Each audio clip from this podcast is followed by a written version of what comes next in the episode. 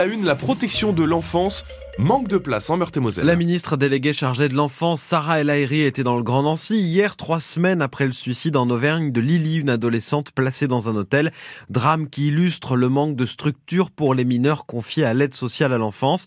La ministre a pu constater au réseau éducatif de Meurthe-et-Moselle qu'il fallait aussi pousser les murs, Marie Roussel. De la brioche, des madeleines, du jus de pomme, la table du goûter est dressée pour l'arrivée de la ministre et pour les photos des journalistes. Fanny, éducatrice de jeunes enfants au centre parental de Laxou, en profite pour interpeller Sarah El Aïri. Quand on propose un projet de famille d'accueil, par exemple, parfois pour euh, les enfants et qu'il y a des mois et des mois d'attente, et du coup ils se retrouvent à la pouponnière alors que c'est pas du tout ce qu'on avait préconisé, enfin ça, ça c'est très difficile.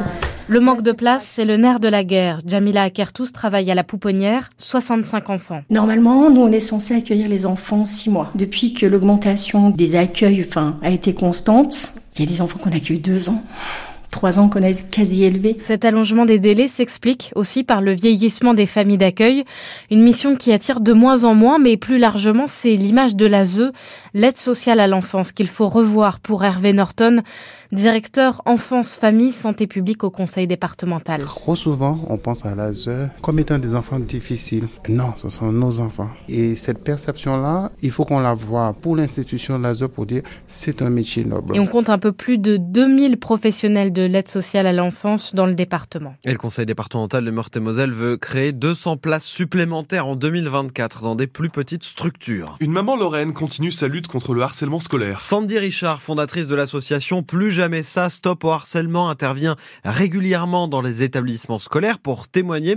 Elle publie un livre, Mon combat, aux éditions Le Lys Bleu, Clément L'Huillier. Mon combat, c'est autant une autobiographie qu'un guide pratique. Collégienne, Sandy Richard a elle-même été harcelée et plus tard elle a vécu le même calvaire à travers ses propres enfants, particulièrement sa fille, malade, insultée et malmenée en permanence parce que différente. À plusieurs dizaines d'années d'écart, les ressorts du harcèlement sont les mêmes, aggravés aujourd'hui par les réseaux sociaux. Son combat, Sandy Richard le place autant auprès des parents que de l'institution éducative, comme une lutte collective. Il est crucial de sensibiliser, d'éduquer, écrit et elle livre ses conseils. Comment savoir si mon enfant est harcelé ou lui-même harceleur? Quelles questions lui poser? Comment repérer et interpréter les signes émotionnels ou physiques? Un chapitre est même consacré, et la question est rarement abordée, aux professeurs harceleurs, capables d'insultes, d'humiliations, de punitions excessives ou de mauvaises notations délibérées. La mère de famille prône la tolérance zéro et lance ce cri « Nous devons dire stop » un message qu'elle a directement pu adresser en septembre dernier au plus haut niveau de l'État. Elle avait rencontré Elisabeth Borne et Gabriel Attal, qui étaient alors respectivement Premier ministre et ministre de l'Éducation nationale. Sandy Richard, invité de France Bleu Sud-Lorraine à 8h10. Faut-il interdire l'accès aux réseaux sociaux aux moins de 13 ans pour combattre le harcèlement? Vous avez la parole au 03 83 36 20 20. Un luxembourgeois jugé aujourd'hui pour le vol d'une statue au terme de Plombières-les-Bains. Le buste d'Hercule dérobé en août 2022 par cet homme qui a rénové sa maison dans les Vosges. Valeur de la statue, 30 000 euros. Il est jugé aujourd'hui au tribunal judiciaire d'Épinal. Les impôts locaux devraient augmenter à Nancy. Le débat d'orientation budgétaire avait lieu hier en conseil municipal. La majorité propose d'augmenter la taxe foncière comme à la métropole pour ne pas rogner sur les investissements. L'opposition dénonce une atteinte au pouvoir d'achat des Nancéens. Le budget, le budget sera voté le mois prochain. Le Conseil qui a aussi reçu l'avis du comité citoyen créé pour réfléchir à l'avenir de la place Carnot et du cours Léopold. Ce qui ressort du rapport, il faut plus d'arbres, moins de parking, plus de place pour les piétons et les vélos.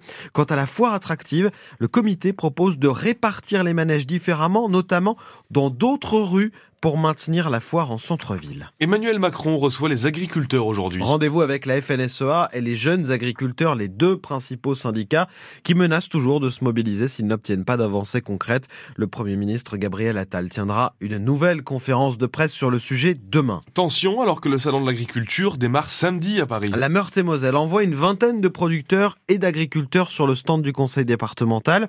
Alors il y a parmi eux les glaces au Maribel d'Aucher ou les madeleines de l'Hiverdin une expérience toujours particulièrement Chibani. Ils sont producteurs de fromage, de vin, de viande ou même de cosmétiques. Ils seront les ambassadeurs de la Meurthe-et-Moselle au Salon de l'Agriculture, une vitrine d'exposition, mais aussi un espace d'échange et de dialogue avec les consommateurs, explique Estelle Régnard, la présidente de l'association Saveurs Paysannes qui réunit les producteurs qui ont fait le choix de la vente directe. C'est l'aboutissement de tout le travail qu'on fait dans l'année pour que les gens prennent la conscience aussi d'où viennent leurs produits français, locaux et qui choisissent ces produits même s'ils sont parfois un peu plus chers, ce qui n'est même pas toujours le cas. Denivet, lui, s'y rend pour la première fois. Il produit du fromage bio dans sa ferme à Jarny. Sa présence au salon a demandé beaucoup d'anticipation dans son organisation quotidienne. On doit faire garder notre piote de 3 ans, c'est les vacances scolaires. On a le boulot à la ferme, la traite matin et soir. Bon, ça tombe bien avec le planning, il y a les stagiaires et les apprentis qui sont là. Si le transport et l'hébergement restent aux frais des producteurs, le prix du stand, lui, est pris en charge par le conseil départemental.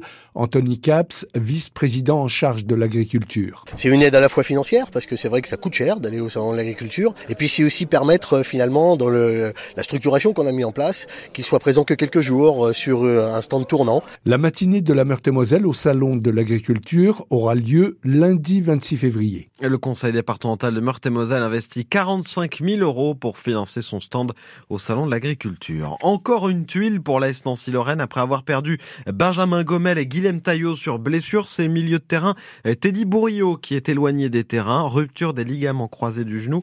Saison terminé pour lui. Le Meusien Félix Bourg fait une croix sur le marathon des Jeux Olympiques de Paris. Il était jusqu'à dimanche le troisième et dernier qualifié français pour ce marathon. Mais dimanche à Séville, Morad Amdouni a pulvérisé le record de France de la discipline. Félix Bourg ne va pas tenter d'améliorer son chrono sur marathon. Tant pis ça va devenir très compliqué, on va pas se le cacher, vu que les deux premiers sont déjà présélectionnés. Ça aurait été à la limite faisable de faire un petit peu mieux qu'eux, mais là, du coup, j'ai plus trop le choix, vu qu'ils ont déjà été euh, sélectionnés et que Morad vient de se rapprocher bah, du, du record d'Europe. Ça paraît vraiment ouais, très compliqué d'aller chercher mieux que ce qu'il est allé chercher à Séville euh, ce week-end. C'est une grosse performance euh, qui est bah, qui est quand même assez surprenante. Hein. On est beaucoup à être euh, très étonné qu'il aille chercher un tel chrono bah, deux mois après ces, ces 2h07 où il avait fini un peu à l'agonie sur des allures euh, bien inférieures à, celles qu'il a fait. C'est le sport, c'est comme ça. Maintenant, il faut se reconcentrer sur autre chose. Quoi. Passer de 2h07 à 2h03 en 3 mois, moi, ça me paraissait impossible. Moi, je sais que, j'en serais pas capable dans tous les cas. Donc, euh, pour moi, je,